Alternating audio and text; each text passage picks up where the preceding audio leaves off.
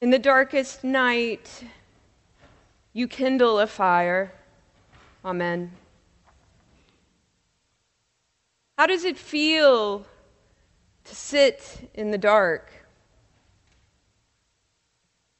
Barbara Brown Taylor, theologian and writer, reflects on her time in darkness.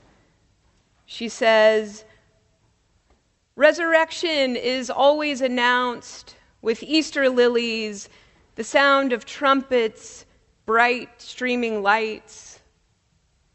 But it didn't happen that way. If it happened in a cave, it happened in complete silence, in absolute darkness, with the smell of damp stone and dug earth in the air let this truth sink in, she says. New life starts in the dark. Whether it is a seed in the ground, a baby in the womb, or Jesus in the tomb, it starts in the dark. Good Friday has come and gone, and now Jesus is on the cross an unbearable sight, I imagine. I imagine Mary and the disciples and Joseph and Nicodemus, and I can feel the darkness they find themselves in as they ask for the body of Jesus. An unbearable request, I would imagine. And here we sit now in our own darkness, but knowing the end of the story. And yet, trying as a people, trying to suspend that knowing and to remain just a moment longer with the disciples in the dark. Like the disciples, we might find that the darkness brings a bit of confusion. The disciples thought Jesus came to bring the light, to trample their enemies under their feet, to cast away their troubles, to bring peace. And yet now they wash his broken body and lay him in a tomb, a dark tomb. Their teacher is laid there while they wait in the dark. How does it feel to sit in the dark? Reflecting on the image of sitting in the dark conjures up for me the image of Joseph and Nicodemus as they are washing the body of Jesus and laying him in the tomb. They were also in the dark, and they were surrounded by dangerous and powerful guards. And yet, they were hoping and praying and they were expecting Jesus' resurrection. This loving action of care and self protection required of them both vulnerability and vigilance. The vulnerability to be heartbroken and grief stricken while also focused and thoughtfully vigilant. In the dark, we are all both deeply vulnerable and, if we are smart, keenly vigilant. This balance of vulnerability and vigilance takes muscle strength, strength of heart, strength of mind, strength of soul. This is the balance of Holy Saturday the balance of vulnerability and vigilance. We are invited to practice together tonight on this most holy of nights. We are asked to create this balance of vulnerability and vigilance in the dark together to be together as we have been throughout Lent and Holy Week, a balance of expectant hope, a hope of transformation.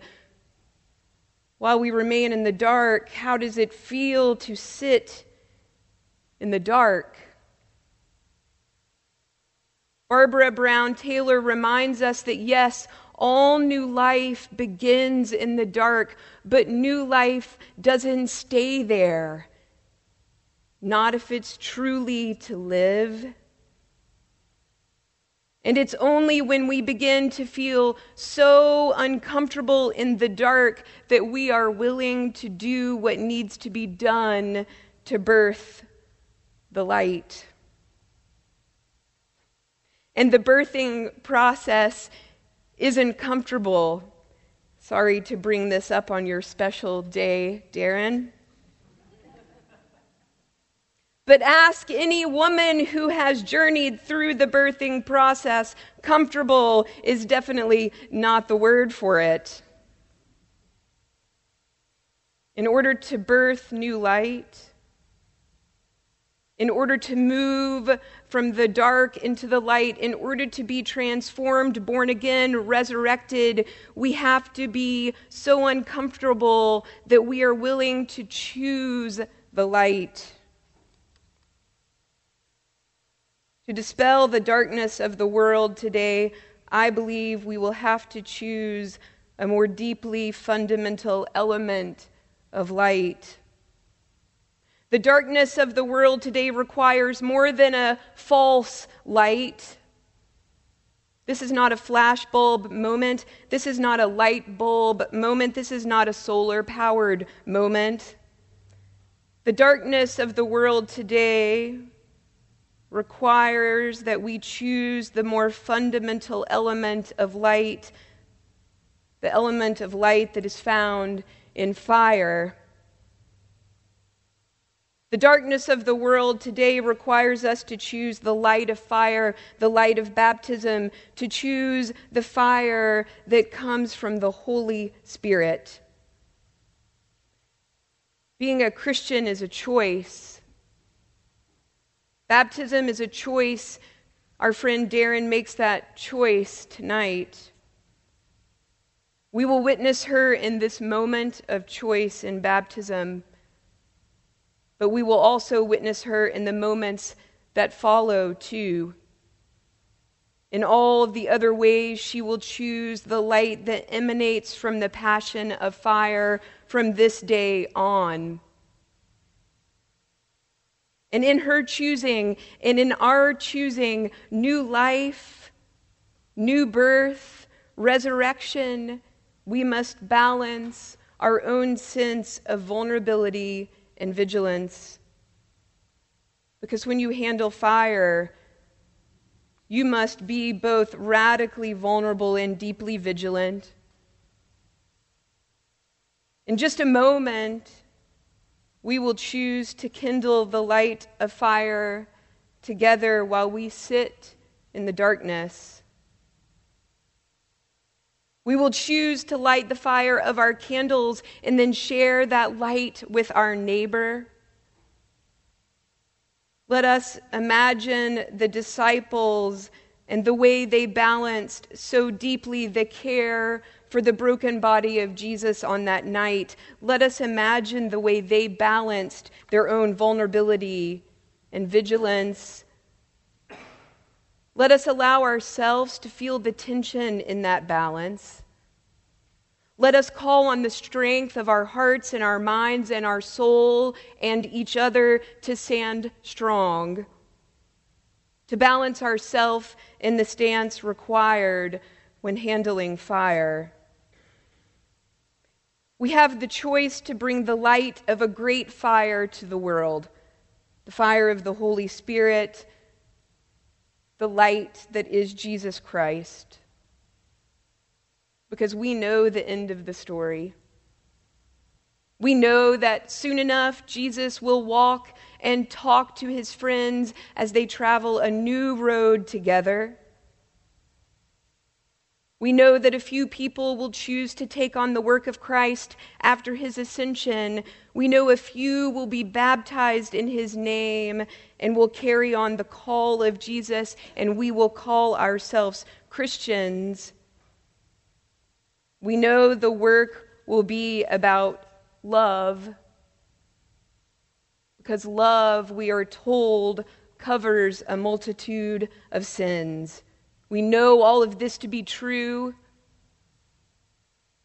But for this moment, let us remain in the dark where all new life starts. Let us remain until we are so ready, so expectant, so brazen, so bold, so brave, so steady that we are able to choose to kindle the fire among us. And then let us choose to go out out into that dark world and be the light. Let us choose to be the light of Christ, to share the fire of the Holy Spirit, the fire that never fades away. Amen.